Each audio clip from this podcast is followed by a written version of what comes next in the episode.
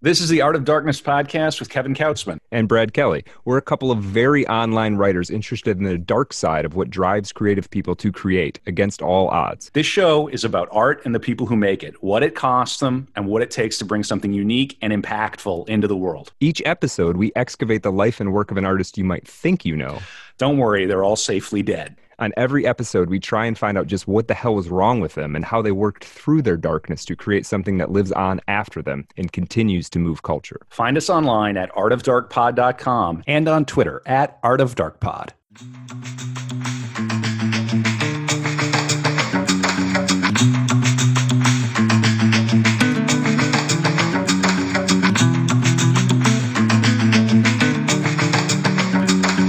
Okay, and we are back. Today, we have a very special guest for a very special Darkroom episode. For people who um, have been kind of following along with us, you know, we've got two broad categories of shows. We've got our main show where we do, you know, a well researched deep dive into, into a subject like uh, recent ones are Robert Aickman, uh, Roberto Bolaño, various other Roberts, uh, H.P. Lovecraft, uh, uh, William Faulkner, Sarah Kane, James Joyce, Pamela Colman Smith, uh, many and many others, many more to come.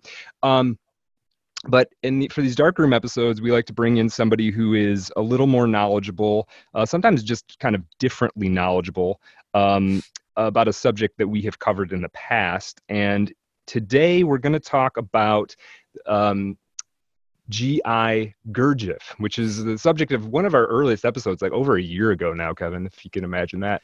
Uh, I do. I remember. yes, and I, I yeah. since then I have been in a spiritual battle with the moon, trying to hold yes. on to the parts of my soul yeah, you, that the moon's trying to take mm. away. I don't want to discuss. Yeah, how it. you doing with that? I don't. You want don't want to discuss it. it. Nope, I don't want to talk fair. about it.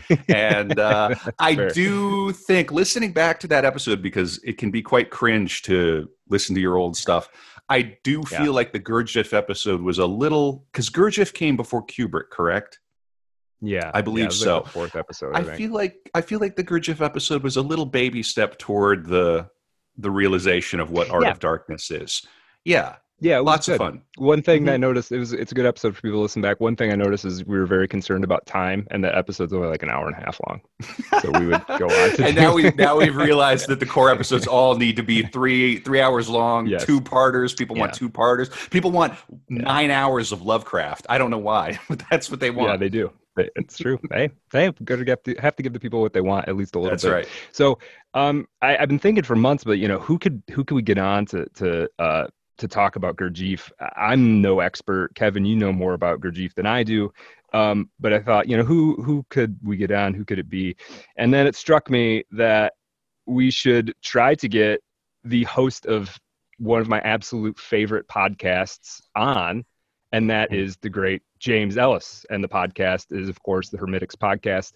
Um, uh, I don't want to say just a podcast host, even though it is one of the top notch podcasts out there. So people, please listen to that if you don't already.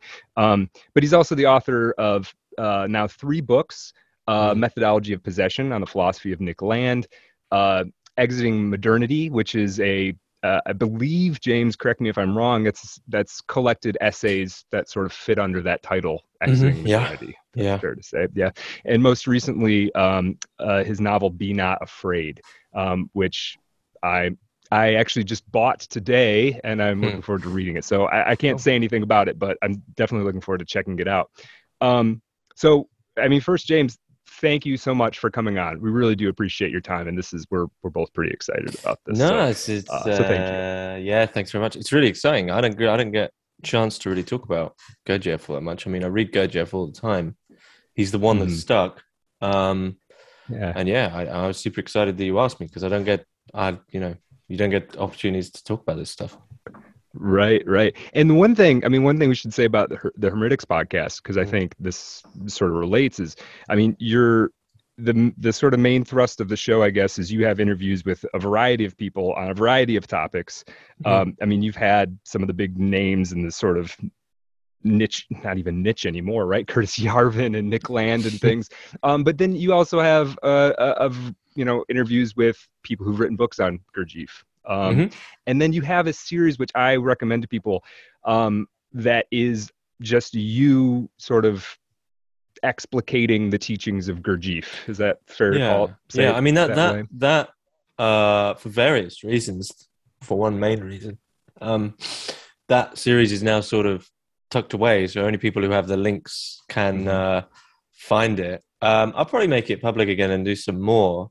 Uh, but there's, um, you guys will probably understand it. There's something about not talking about the work that's a difficulty, right? So it's at what mm-hmm. extent can you talk about it publicly, and what, how far can you divulge inner experience, and is that even possible, and things like that. So, yeah, those those those. Uh, I mean, we'll probably get into this, but those talks were really um, I, I did them because there's so many elements to Gurdjieff's thinking and sort of to build it up block by block by block. And even though Gurdjieff said, "Look, I leave you Beelzebub's tales. Use that as your teacher," I don't think it's a great starting place. Like I don't think unless you've, I don't think unless you've read the other stuff in like in Search of the Miraculous, you're you're just not gonna. I don't see what he really meant by that. And people always forget that you know he said all right, all the newcomers use use Beelzebub's tales uh, as yeah. your guide, right? But it's like he, I don't know, he must have not forgot this. But I always think, but hang on, all the people who at first read from Beelzebub's tales would have been his students, so they would have already known the teaching, right? So it's like you you need a bit of both, I think. Um, so yeah, and and, and a lot of people tend to do this thing with Gurdjieff, which a lot of people do with a lot of spiritual teachers. They talk about something and then they they bring in they're like, oh, and this is also like Rudolf Steiner, and it's like just I wanted to do talks that were like seriously just let's just look at Gurdjieff on his own merit. Like there's enough there. Um, yeah, I think I think I did about seven or eight of them, and yeah, they're now hidden away. I might bring them back. I don't know. We'll see. Yeah, no, no, they're they're great, and that was, uh, I mean, it's a subject that I've delved into a little bit um, and those were those were great listens. So you know mm. when you bring them back, but the people can still there's still if you're a paid subscriber. Yeah, if you're a paid subscriber, you get access to them. Yeah. And yeah. hey, you put the work in, man. So like, yes, people should people should pay for it. I know it's it's it's everything's you free gotta, now, well, and so this is a Gurdjieffian, value to that too. But this is a Gurdjieffian axiom: uh, mm, people exactly. don't value what they don't pay for. Exactly. And he would. Yeah. Uh, p- certain people would give him a hard time about this. Mm. Uh, whoa, why are you making your students pay for this knowledge? And that's what he said, and he's right. Right. The great irony of that, though, is is after the fact when they looked into it, it really was uh, not many students were paying all that much. It was sort of like mm. the the power law statistics, which is like ninety seven percent will either pay not that much or just pay enough, like a subscription, or they'll be like just pay boarding, and three percent were were really rich people giving him big amounts of money. So I think mm. you know what he means by that in terms of you don't value what you don't pay for is like, uh, are you actually going to put some um, some form of currency in. So it could be monetary, in which case you got skin in the game, mm. but it could also be time, effort. You know, he, he's just saying like you, you need to put something in, otherwise you're not going to value it. You yeah. know, I don't, and he certainly didn't like people just just being there and standing around. I mean, he found ways to make make yeah. the uh, the half the half-ass people go away. Mm-hmm. Right. Um, yeah. Well, and that's the thing. I mean, this is this is a kind of an embedded. It, it, it's not an intellectual pursuit, even though you know there's a sort of an intellectual aspect to it, right? I mean, Gurdjieff, it's he's got the he's got the dance stuff, mm-hmm. right? Right. I mean, that's what the fourth way is sort of about, right? Is I mean, kind of bringing the physical, uh, I- integrating multiple lines of of human activity or human you know perspectives um, so yeah i think my take on it was you don't respect what you don't pay for i mean that could be the sweat of your brow that could be mm-hmm. um, just physical exhaustion um, you know and i know that's kind of true in my life that that the stuff that you work you know you you sacrifice the most for ends up being the most rewarding so why would it be? it doesn't cost you anything to retweet at art of dark pod That's true. That's true. Well, he, he, James, he hang oh, on, hang on, Brett. He used the metaphor of a meal for his system. The he, you know, he he talked about the enneagram and the sort of shocks and the octagonal shocks that you would make, and he he applied it to everything. It was this sort of totalizing way of trying to understand how it's almost alchemy in a in a way how the base material becomes you know gold. And, and you just used a meal as a as a metaphor for that. Um, yes go on brett. Oh I, before we get too deep into the i, I want to give james uh, an opportunity to. Can you tell us a little bit about your latest book, maybe? Uh, Be Not Afraid. Sure. Yeah. I mean, that's just. I yeah. mean, that's uh, a fictionalized version of my conversion to. I would say Christianity, even though I did convert to Catholicism specifically. I mean, you could say Christianity because the book itself isn't specifically. There's a couple of hints that that I'm more Catholic, definitely. In, in well, I am Catholic, but there's more. There's a couple of subtle hints, but really, it's about it's a fictionalized story of the internal process of a sort of a modern nihilist going, you know, finding Christ. Um, and that's it's a fairly simple book, and it's it has one purpose, which is for young men and women who are specifically Western to have a, a sort of emotional shock and have something that I think once you get to the point where you're you're lost and you you realize you're lost many people in the west tend to double down and just go more towards the material um, more mm-hmm. towards pleasure and hedonism.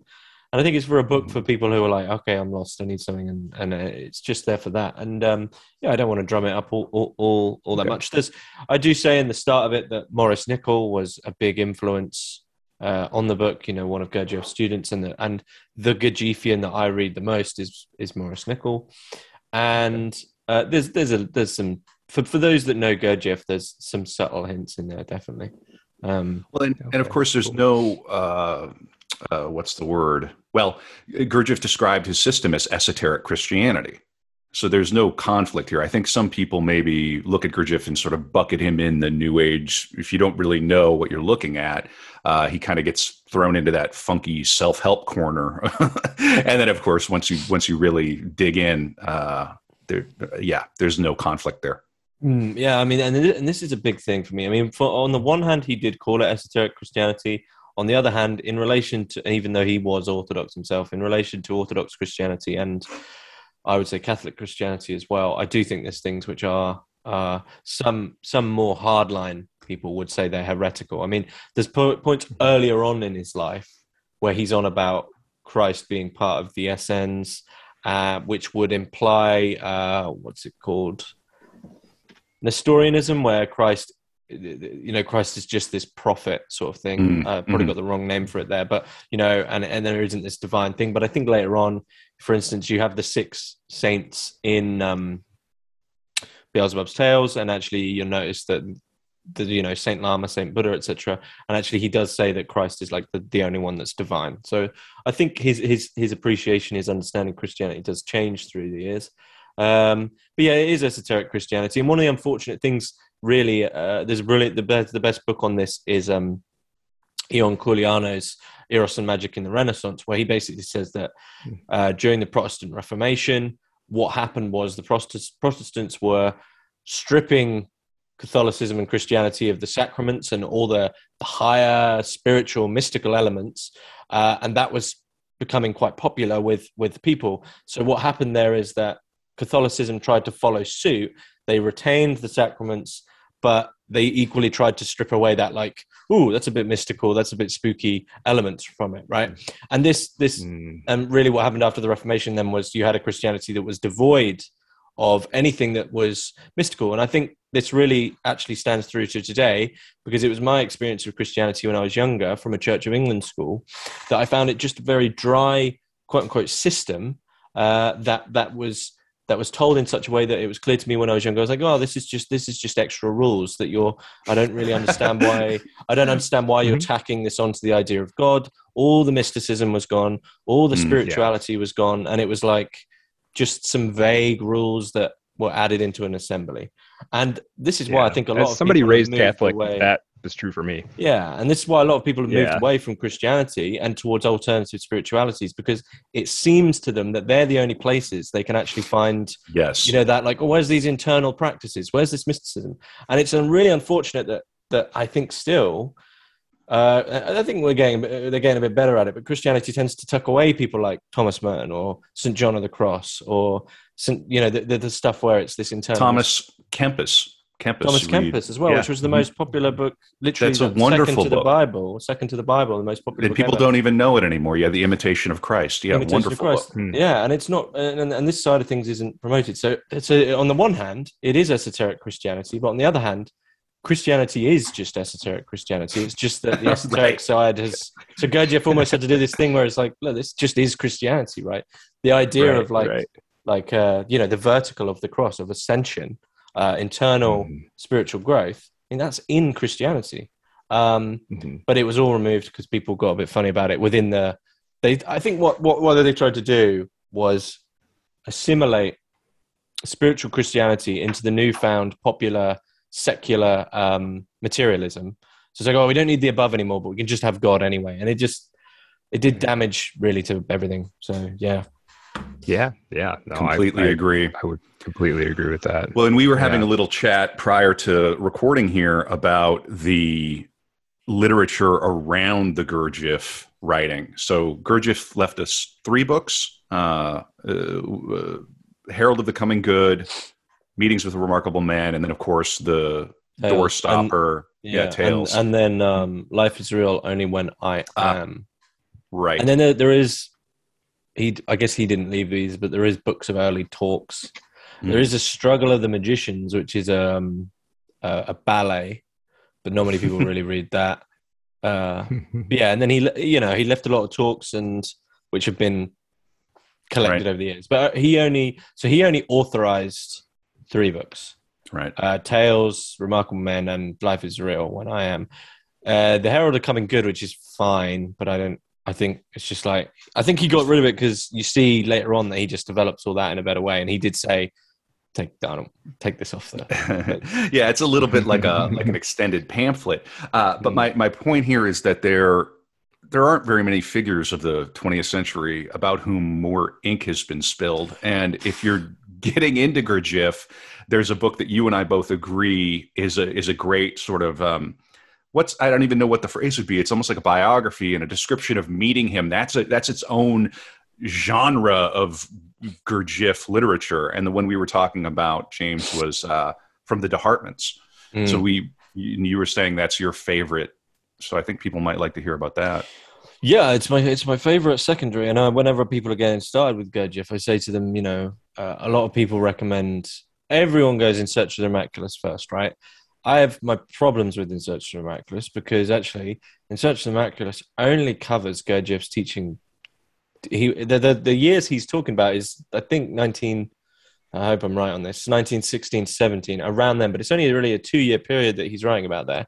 And of course, as we know, Gurdjieff was alive until, correct me if I'm wrong, 49 yeah, 50, 49. Like that, right. Yeah, so yeah, you know, yeah. the, and the teaching was going up really on until the very last day. I mean, he handed the the the the, ma- the manuscripts for the tales off like three days before his death, death as mm-hmm. if as if he knew. Um, so I always recommend like you need like a theory and you need a biography. So I always recommend Kenneth Walker's um, studies of study of a study of Gurdjieff's teachings, which is like out of print, unfortunately, mostly forgotten. But he's he's just clearer mm-hmm. and people. The problem that that Ouspensky, I think, has in In Search of the Miraculous is I sort of think that people should focus on psychological stuff first. I mean, that's where you're like, wow, this is really amazing. This is groundbreaking. And then suddenly you get halfway into In Search of Miraculous and he's like, bang, here's the cosmology. And he doesn't do a great job explaining it, to be honest with you. Um, but anyway, yeah. yeah. So I'm like, yeah, have a theory book. But also, I, I really have found the, the most um, help in a way and the most understanding has come from all these biographical accounts of what it is like just to because the work is meant to be lived so you know and it's like well okay read a uh, read a book about people living it and the de Hartmann mm-hmm. so uh, thomas and olga i think olga. thomas and mm-hmm. olga de yeah. Hartmann uh, so thomas was uh, someone who met gurdjieff uh, in paris so either st petersburg or paris and he was um, really really the, the, the go-to guy for gurdjieff's music um, but this really tracks the journey of them meeting Gurdjieff through to their departure from him, which isn't actually all that nice. It's a bit, I think they're a bit at, at, at ends, at odds with each other by the end. Um, yeah. Yeah. And, and it just tracks that. And it doesn't really sound like much, but it, it's the one which makes you really think, wow, this Gurdjieff guy is a strange, phenomenal human being. I mean, how could this it reads if, if you were to tell the story to someone it reads like something that someone's made up. I mean it reads yeah, like incredible. it reads like the narrative of sort of something like lord of the rings right? There's a there's a there's a Mm-hmm. long section where gurdjieff is on a horse and cart with uh, thomas de hartmann basically delirious with typhoid tied to the cart uh, traveling across mountains and gurdjieff's almost like laying healing hands on him to keep him alive for the whole journey. Uh, uh, and they it's met very- in yeah if I may, if I may, they met Mm. in St. Petersburg in 1916, and so students of history will understand what that means. And Thomas de Hartmann, he was the court composer to the Tsar, and Gurdjieff Oh. saved Gurdjieff saved their lives. Uh, and in this book, you're right; it does read like a mythic story. It's it's just implausible, but these are credible people telling their story. Mm. Uh, and if you're if you're on Spotify right now, where of course you can hear the Art of Darkness pod- podcast and Hermitix, uh, just finish the episode, but then go listen to some some Hermitix podcast, and then you can pop over. Just type in type in De Hartmann or Gurdjieff, and you'll find hours and hours of this music that uh, Hartmann worked with Gurdjieff to sort of transpose and, and bring to life. Mm. Now, is the music, eh, Kevin, or, or either either of you, trying to understand this music? So, is I I know how important the sort of embodied characteristics of of of Gurdjieff's teachings are, and and and living it, and and being in a group, is sitting there listening to it on Spotify the same as uh, uh, hearing a, a quartet? You know, are, are you going to have a, a similar capacity to have the experience that Gurdjieff is is trying to impress upon you if you're just listening to it on Spotify or or anywhere else, I guess. No, no. The answer No. is the answer is. Okay. I mean, it's this. I mean, one. This is one thing I think about a lot as well. I mean, when you think about the time that Gurdjieff lived, and I think this was always a struggle for him that he was given that time, though he did accept it and did his best with it. So, eighteen, born eighteen, seven- either eighteen sixty six or eighteen seventy seven. We don't actually know. Uh, and it could, and there is some proof now that actually the person we were tracking in uh, that well they, they were tracking historically in that area might not have been Gurdjieff at all.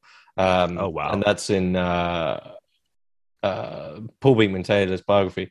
But um, yeah, and then through to 1949. So really, the, the the world is absolutely turned upside down, turbulent during this time. And one thing I think you know we don't appreciate now in the modern day is that this to hear this music, you, it's, you're not going to be hearing music every day right? It's not like we can go on Spotify and choose between like probably like what uh, multiple billions of songs that we can just listen to at our whim. You know, to be able to go and suddenly this this this weird Greco-Armenian mystic is just suddenly playing the most beautiful music you've ever heard. I think it is going to stay with you a lot longer and, and penetrate you a lot deeper because how often are you going to going to you hear music in those days really uh, especially in sort of war torn russia or war torn paris etc yeah Yeah. so, but yeah, I mean, listening to, I mean, listening to on Spotify, you probably, if you sit down and you really let it go into you, you're going to have, it's going to affect you. But hearing it, even, hearing even just the piano music in person is, is astounding. It really is. It has. Well, you, didn't he call it objective art, objective music? This idea that it's, and of course, this is maybe a little aggrandizing, but that was that's a word that he threw around quite a lot. Objective, uh, and yeah, it. I've heard it live one time with a string quartet in London during. This was, I think, it was in 2007 or 2008, and it was in this massive hall, and there was a a bad cold going around. Of course, London's very damp, and and when and when one person gets sick, it, it, it- you could you know the city is like okay, there's a cold going on, and it was staggering because people were trying so hard to not to cough, not to sniffle, and there would be these moments where the music would end, and it was almost like psychedelic. Uh, it, would- it, it put you into a trance really truly changing your state through the music. Not about entertaining not about indulging you or lifting you away. There's there's there's actually not romantic at all. Uh very repetitive and yeah it really it does have a legitimate physical effect that you can't quite measure or describe Yeah. Hey, you could do worse on Spotify. I mean, you know, go oh, sure. go Yeah, no, I didn't mean to yeah. dismiss Spotify, but I want. To. No, sure. Go get get some good that, get know. some good headphones. Get some noise canceling yeah. headphones. Close your eyes. Maybe drink yeah. a little tea, and yeah, you can put yourself into a mood for sure. Yeah, a little Armagnac. Yeah. Uh, uh, James, what's your impression of uh, now that we're on to the uh, the the liquor? What's your impression of his? His famous toast to the idiots. What do you what do you make of that in terms of his his system?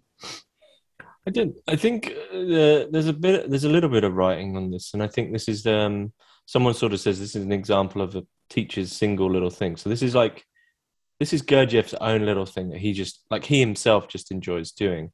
Um, you know, the toast to the idiots is I think there's 14 types of idiot, zigzag idiot, emotional idiot, all these different types of idiot, which one one is to put themselves within. Uh, there's only ever one person who was uh, declared by Gurdjieff not an idiot, who had actually gone beyond that. Uh, and that was Madame de Salzmann, uh, ah, who oh. that was why she was also given, uh, you know, handed the keys to the kingdom of Gurdjieff in a way at the end. She was the only non-idiot. Um, yeah, and this is sort of, I, I mean, one, he liked to use alcohol to basically free people up so they'd be way more honest. Um, uh, but meals, meals for him for him were a huge thing, and it's good to it's good to hear you describe describe his system as food because that food digestion and this meal, this communal idea of meals is is really big for him. Um, mm-hmm. Yeah, the toast of the idiots. I think it's just uh, he he loved one one thing that I think has become lost, uh, taking part in various things here and there. Uh, I won't go any more into that. But one thing that I think has been lost is I see so much humor in Gurdjieff, mm-hmm. in himself, yeah, yeah. in his writing, and sometimes even reading the tales, people read it just as this sort of monotonous, da, da, da, da, da, like it's, and it's like, no, this is a fun, this is a hilarious story. This is the devil. really I mean, this, this is Beelzebub. Yeah. Like people sort of lose sight of that. This is Beelzebub on a spaceship telling right. humanity that, for like, instance, to give yeah. one example, is at one point he's telling humanity that whenever women are menstruating, they should all be locked up in a room together for four days. Right, and it's like, and people are like, mm, I wonder what this means. It's like it's a joke, right? Like laugh, joke, right, right, and right. right. You know, Gurdjieff, Gurdjieff at that point is clearly like, you know, he loved basically like how far yeah. can I how, how much can I jab this person until they're gonna yelp? But then you get all these Yeah, well that was a that was a thing he would do when he met people. Yeah. He would yeah. when he met people, wouldn't he sort of he would try to find something they were vulnerable or sensitive about and really kind of tweak that, which to me is just busting balls, right? I like... think um yeah, I think I think like any good spiritual teacher actually, he was very fair. So much like and there's a book I really want to read, but it's so expensive uh, on Gurdjieff and hmm. Crowley. But Crowley's an example, Rudolf Steiner is an example, but most spiritual teachers are an example of if you're just like a civilian or someone who's like just meeting them and they're like, oh, is that what you do? Okay, cool. I'm not really into that, but fine. They're just going to be, mm. they're going to teach, they're just going to be like, he'll be nice. He'll be friendly to you, like he was with hmm. uh, mm-hmm. the workers who came to work on the priory. But I think as soon as you hmm. say, look, yeah, I, I really want to take this seriously. I really want to do the work. It's like, boom, right? You know, and that, that from that point on, right. yeah, what, what he called treading on people's corns. You know, they said that he was, was that was his favorite thing to do, which was, you know, the corn is that thing inside each of us, the one thing where when someone presses on it or treads on it, you know, we we have we have an, uh, just an unavoidable reaction, and it's something yeah. in us. Might be pride, might be vanity, might be some very specific thing, self-justifying, complaining. But Gurdjieff, you know, he would very quickly be like, all right, I got to find this person's corn, and I gotta So, for instance, to go back to De Hartmann, you know, one of the first things so De Hartmann sort of says, "Oh yeah, I think De Hartmann would have been at Ouspensky's talks, and then he said, "Oh, you get to meet, you should meet Gurdjieff, right?" And I think so. Gurdjieff would have known De Hartmann, as you said, uh, the the uh, conductor for the orchestra of the Tsar, very high society, what we'd consider maybe even lower upper class or definitely higher middle class, very, very well to do. And where does Gurdjieff first decide to meet de Hartmann? In the most bustling bazaar, filled to the brim with smoke, prostitutes, and alcohol. And, you know, he's saying, You gotta come here. Right. And he's like, That's that really is for de Hartmann the first effort that he's to make is you're right. staring point blank uh, you know, in the face of your own pride, in your face of your own, like, oh no, I, I can't do that. And then what's like the right. first task Jeff gives to Hartmann? He says, "Yeah, you, I really need you to go sell these rugs." And it's in like the it's in like the poorest part of the town, and he's like, "You probably shouldn't do it in your suit." I think so. To Hartmann's sort of like trying to sell, basically sell these rugs to just, you know, uh, and it's equivalent today of, I guess, like a sort of, um, you know, a, a politician, and they're suddenly, yeah, can you go down to you know the working class area and just I don't know work in a chip shop or something. Mm. I, yes. I, love that because there's a lot of talk in like the self-help community now of like uh, going outside your comfort zone, and usually what they mean by that is like uh, I don't even know. It's a pretty low-level example. It's like they you know, generally, as far as I understand, what most people mean by going outside of your comfort zone is doing something you've always wanted to do that makes you a bit anxious, yeah. right? So people are like, "You're going right. to bungee jump." That's that's not that's nothing yeah. to do with your comfort zone. That's like no, extra right. comfort, right? You're super enjoying, or like you know, or yeah, I'm going to travel the world. It's out of my comfort zone. That's not your comfort zone. You need to, you know, your out of your comfort zone is looking horribly it's, internally and realizing something about right. about yourself you and it's a little you know, different for everybody everybody's got their own right oh, yeah. yeah absolutely and yeah. It, it's very interesting you could go into you know you're this person who's setting out on this work and and and so you th- maybe think you've already developed somewhere along this track and you know you start to meet Gurdjieff and the, the first thing he does is just makes you wildly uncomfortable in your own skin that's mm. that's a that's a that's that's I can see why that would work. Well, and um, this is at the yeah. heart of his entire system, which was about setting a balance between these different centers in a person. And so uh, I don't have the specific example, but one thing I recall when I was first learning about him is that if you would show up at the Priory at the Institute for the Harmonious Development of Man, and you were an intellectual from Paris or from London or what whatever, he would set you to digging a ditch or something comparable. He would put you to work in the kitchen, mm. right? And you would you would have to earn your way into the lectures that way. Uh, he would exhaust these intellectuals and then bring them hmm. into the to the lectures. Hmm. Uh, and there's something to be said about that. And I think we can all benefit from maybe pausing and sitting in ourselves and thinking about where we're out of whack yeah. Well, the the strange thing with yeah. the centers, I mean, you know, you have the emotional, the physical, and the intellectual being the main three, really. Um, is that all these intellectuals? I mean, I think for Gurdjieff, is most intellectual decisions are emotional. You mm. just don't mm-hmm. realize mm-hmm. it. Um, and the yeah. centers are very peculiar because they work in ways that you don't realize. I mean, for instance, I've heard it said, and it's something that I agree with personally. Other people might disagree that the that talking, the act of talking, isn't intellectual or emotional. It's primarily physical. You sort of talk as a mm. physical habitual response. Da, da, da, da, da, da, right? You don't mm, think. Right. You don't. You don't think. You don't emote before you talk. You just like, but as a as a physical mm. uh, response, which is why. So when you read the tales, it's one of the reasons you read it out loud is because intellectually you're reading theoretically, emotionally you're meant to read emotionally. But you think, well, it's a physical center. That's why you read it out loud. It's because it's engaging the physical center. Yeah. yeah. Yeah. The podcast idiots. yeah, yeah, podcast. uh, that that's such a great point, man. I feel personally attacked. Mm. Well, it's one of it's one of the great it's one of the horrible things about being a podcaster is that uh, mm. at certain points you can't often you can't just leave a gap right? You can't just wait and think right. I'm just going to leave some time. You've got to be like blah, blah, blah, blah, i've got to keep this rolling. yeah. Yeah. Let oh, me yeah. fill this fill this space.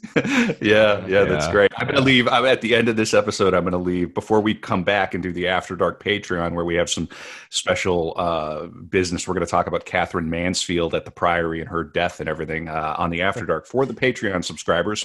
Patreon.com slash art of dark pod. Support your your idiot podcast friends. Uh, if you like what we do, uh, please please visit that, and you'll get an extra episode uh, for every episode that we do.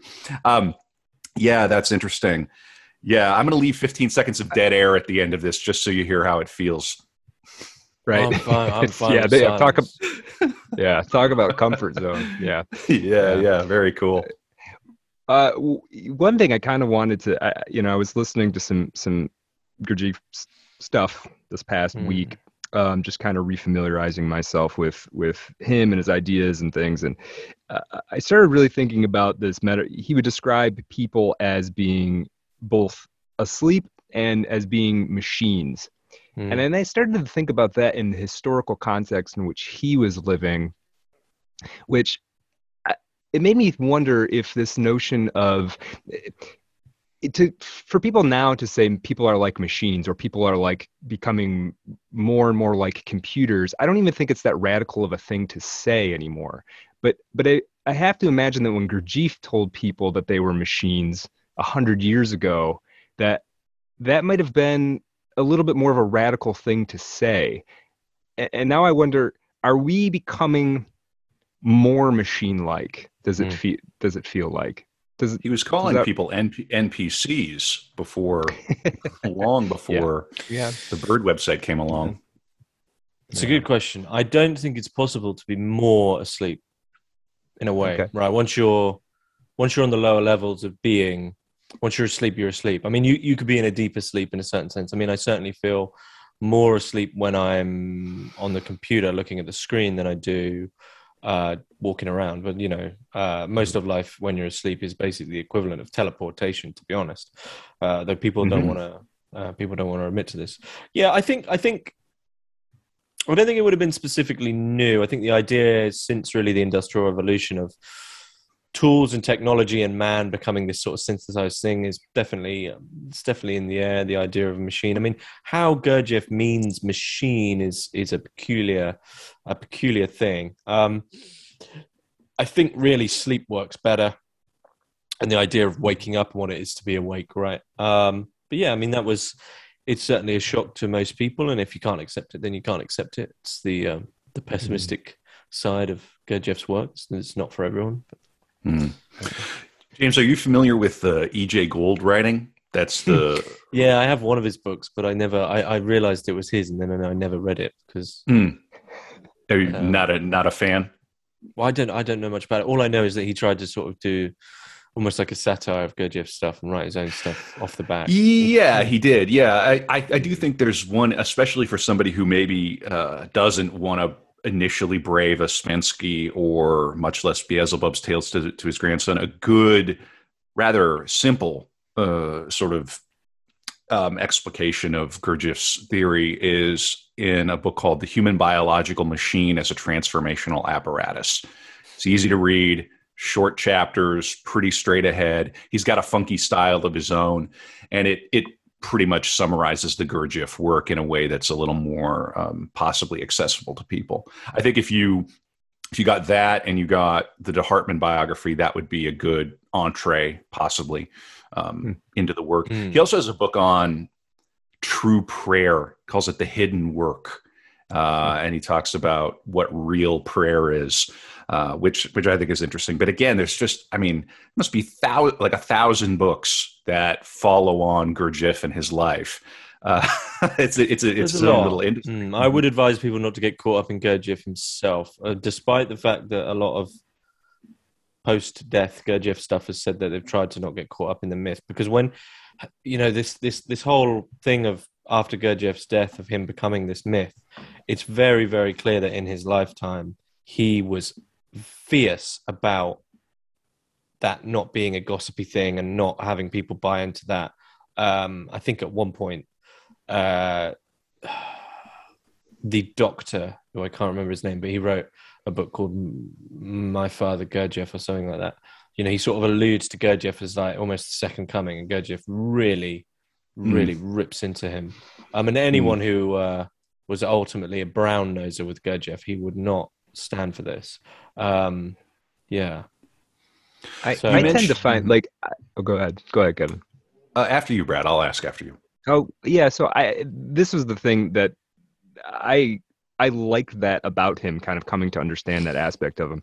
And I think it's easy to dismiss some of this the the the culture around him um, and and him himself.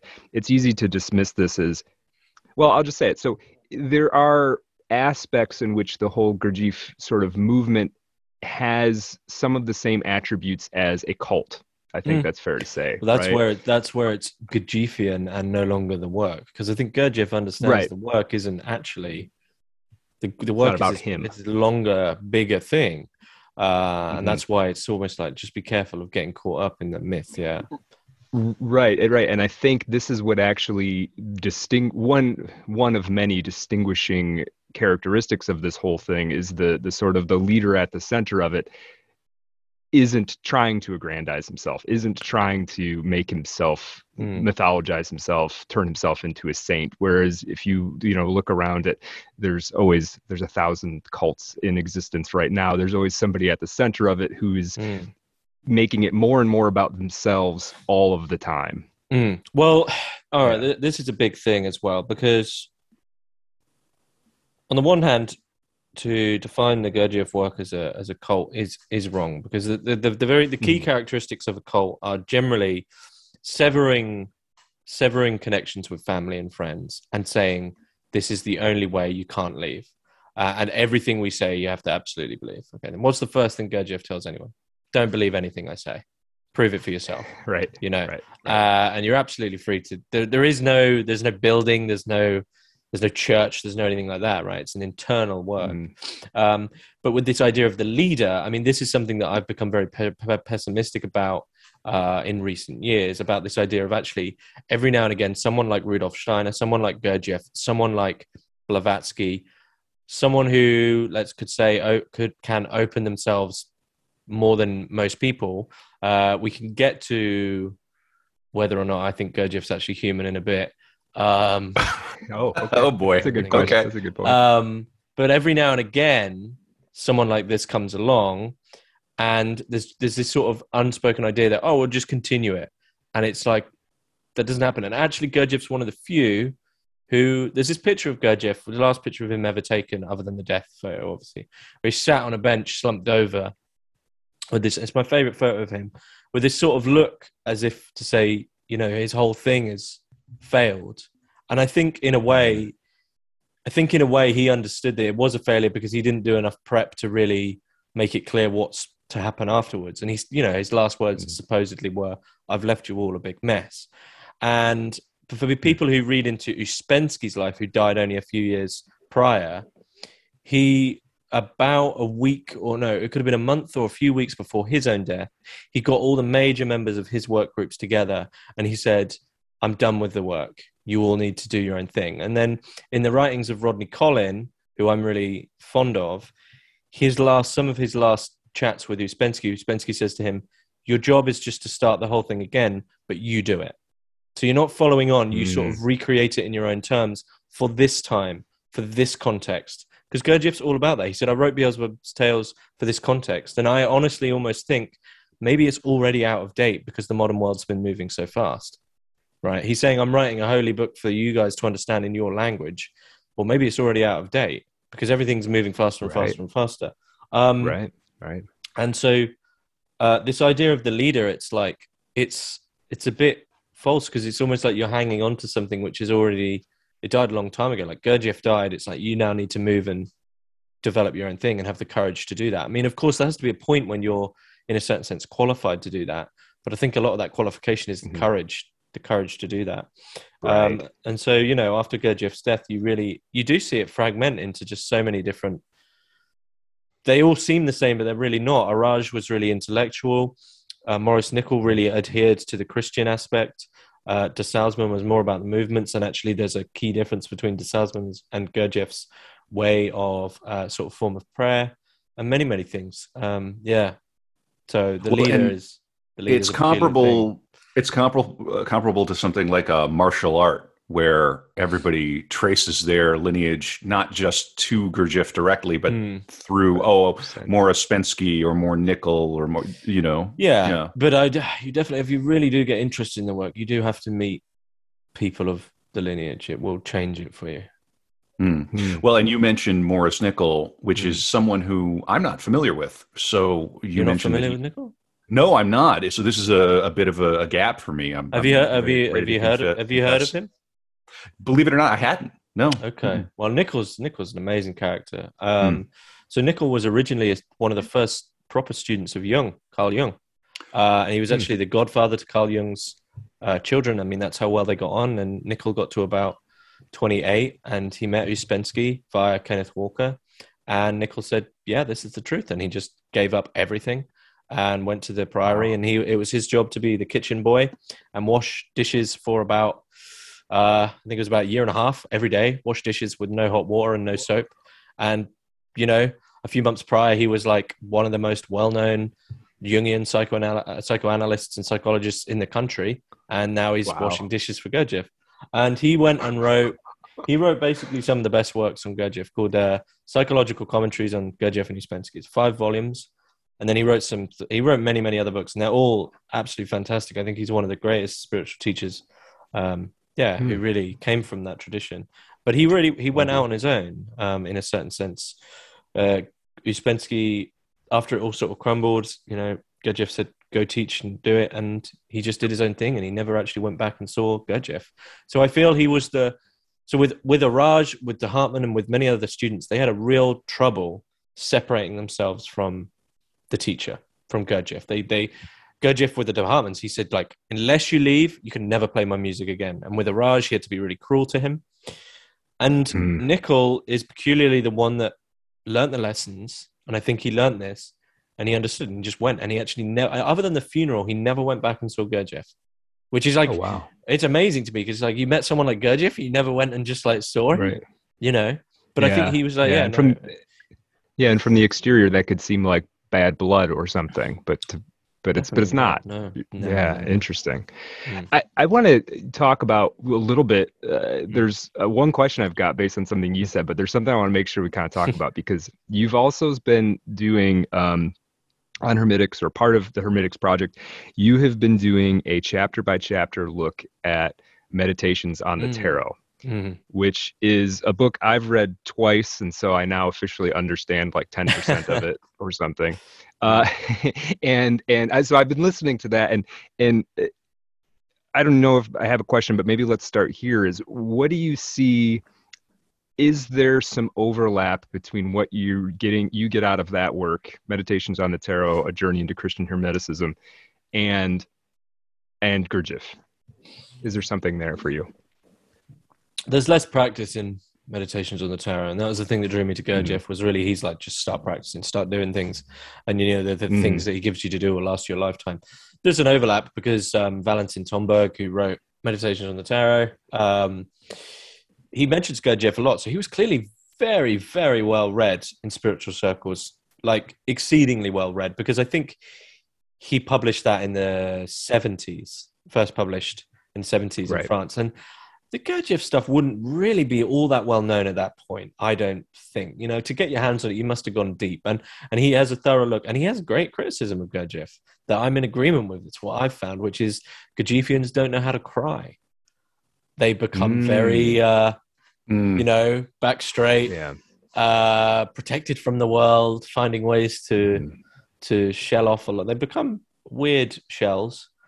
Um, so yeah, that's his uh, that's his criticism. Not all of them, not all of them, but um, that's his criticism, and it's what I found to be true as well. And so there's an overlap, but that's very good for understanding the the, the overarching thing of what's going on and symbolism as well. Yeah, it's very enjoyable book. Yeah, Oh man, it's something else. I'll read it. I'll be reading it again. Uh, yeah, yeah. The friend who helped me turn uh, helped turn me on to Gurdjieff many many years ago is also an adult convert to Catholicism now, uh, which is so is of... so is J.G. Bennett, so is Kathryn Hulme, mm. so is uh, mm-hmm. Rodney Collin, mm. so and all these possibly people. this comes from Collin.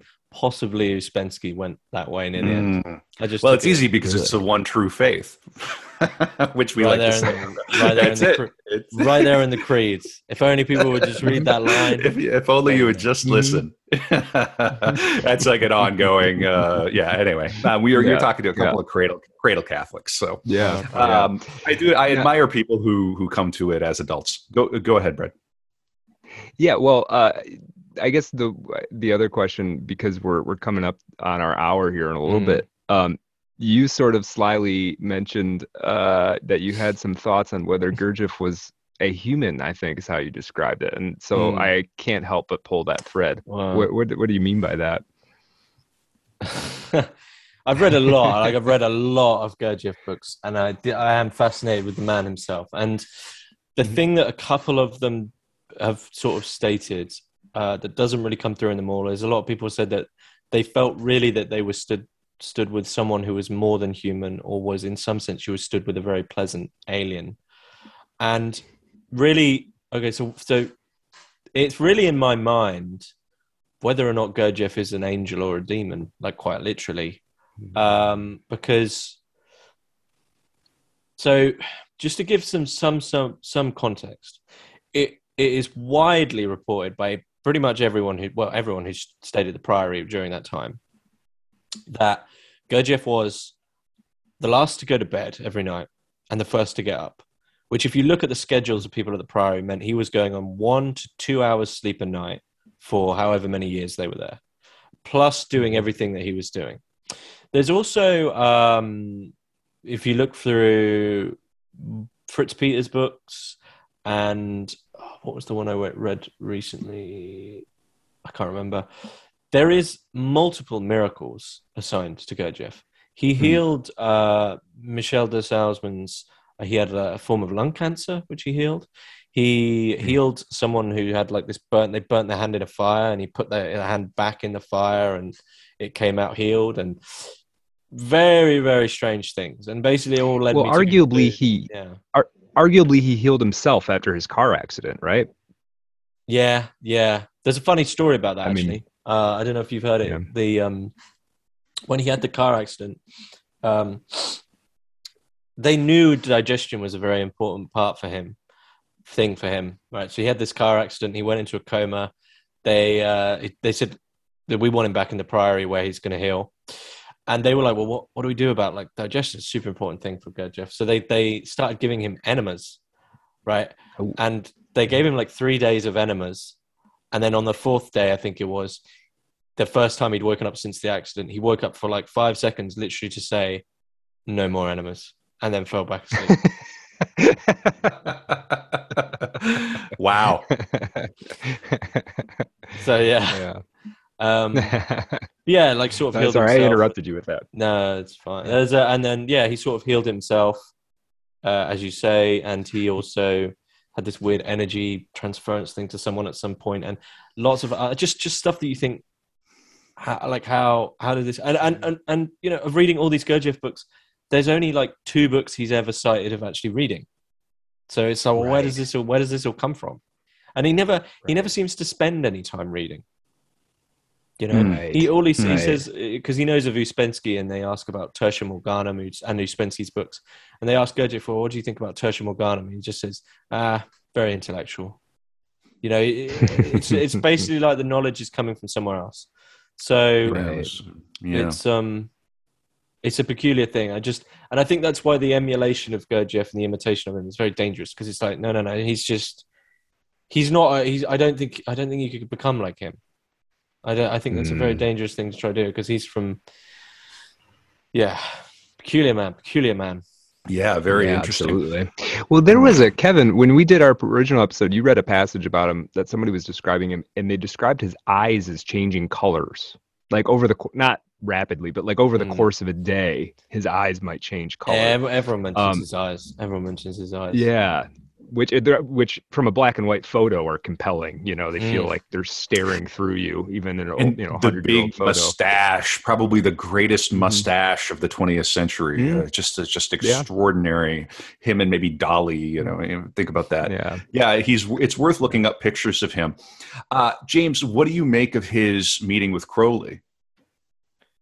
Uh, I don't make I don't make too much of it really. The funniest thing that came from that is the fact that I believe Crowley meets Gurdjieff actually before he meets Gurdjieff. So he meets Gurdjieff, and Gurdjieff's just sort of larping as a gardener, and he's and he says, "Well, where's Gurdjieff?" Gurdjieff says, "He's in there."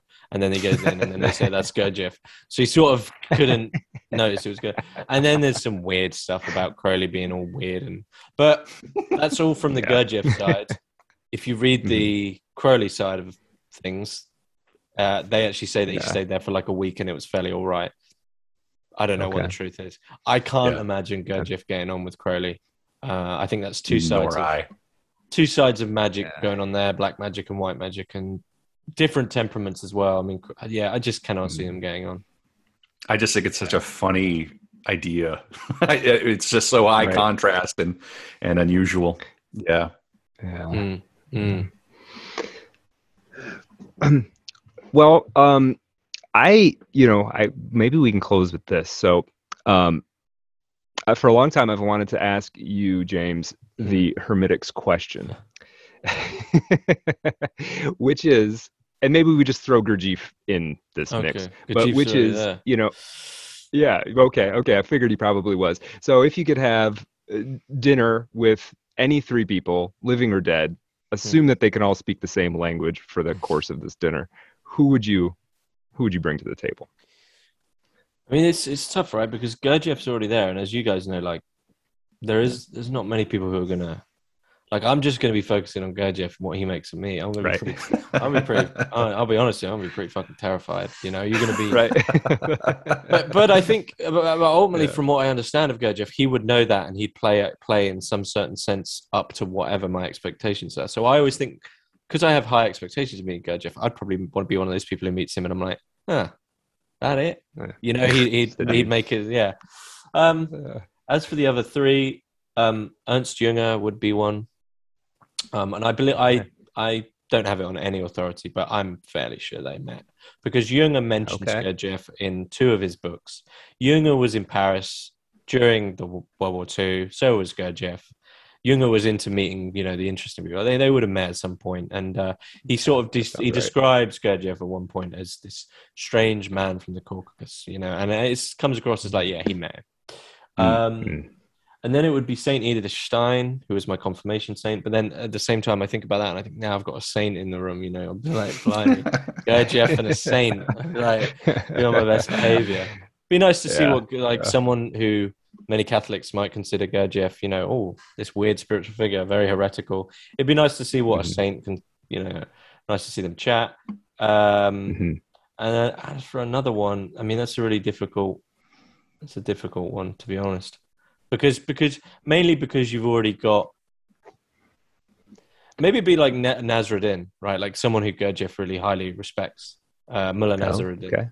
You know, just this okay. weird sort of donkey riding wise man, uh, someone like that, maybe. Okay. Um, okay. But once you've got someone like Gurdjieff in the room, the, it's not a normal conversation anymore. Right? The dynamics. No. Yeah. Yeah. No, I, I could, I could definitely see that. Yeah. Mm. Well, we're going to want to come back and do another 30 minutes on the After Dark for Patreon subscribers. Please support the podcast. Uh, please, if you're not uh, already a fan, go listen to Hermitix. Support uh, James' show. He's doing great work. Brad, Brad's a big fan. I've been listening to episodes. I listened to a couple of his. He, he has a couple of episodes on Gurdjieff. Uh, we we do like to end with a classic Art of Darkness uh, podcast question, which is, what do you think, James? What would Gurdjieff be doing? now if he was still around? What do you think it would look like? Uh, I asked this question to one of the last people alive who well, was with Gurdjieff at the Priory, who's still around. Uh, and they said he'd love it because he'd love the modern world because there's even more fuel for you to work against, right? There's even more distractions. Oh. Uh, my my idea though is I wonder if he'd have turned into one of those modern mystics who actually got quite bowled over by television, and would he mm. become? Mm-hmm. I don't know, maybe like a TV personality. Yeah, might might the work have been cheapened by Gurdjieff's fascination with those sorts of things. He famously, famous, well, infamously he never spoke on the telephone. So I don't know about that. But it's weird to think of him out of the context that he was within because because it's a very personal thing, because you had to go meet him.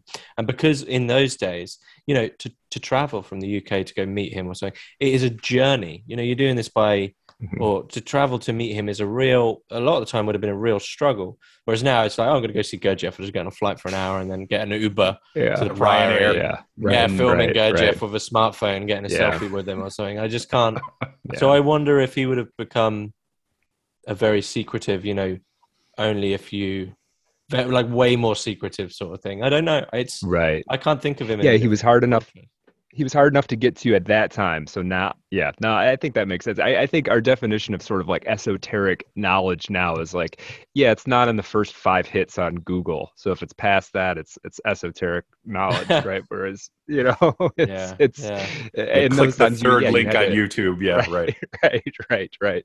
Yeah. So no, that uh, I, I think he eh, that sounds right to me that he would have gotten kind of more secretive, more hidden, but still doing the same. I know, like I like to think he might be very online with a Milady NFT as an anon, just yeah. Or that, see, that's an idea that not Milady NFT, but he's just a Twitter account, hmm. and it's like yeah. completely one of those ones. Yeah. No profile picture, the the automatic right. name that's given, like Anon, yeah. you know, Anon seven seven seven one three, right? But right, but like right. he's tweeting literally the hidden secrets of the universe. Right, right, right. And there's like 50 people follow, followers. 50, yeah. yeah, he's got like a patron, like 20 patrons or something. well, let's come back. Let's come back and talk about Katherine Mansfield and her death at the Priory and some more business about Gurdjieff yeah. with the great James. Ellis James, where can people find you uh, online? Uh, hermitix.net uh, and then meta underscore nomad on Twitter is the best places. Wonderful. Okay. All right. Well, thank you so much for coming on. I really, I really, yeah, I'll put those in the show notes. I really enjoyed this. And now let's sit in silence for 15 seconds to see how it feels before we come back.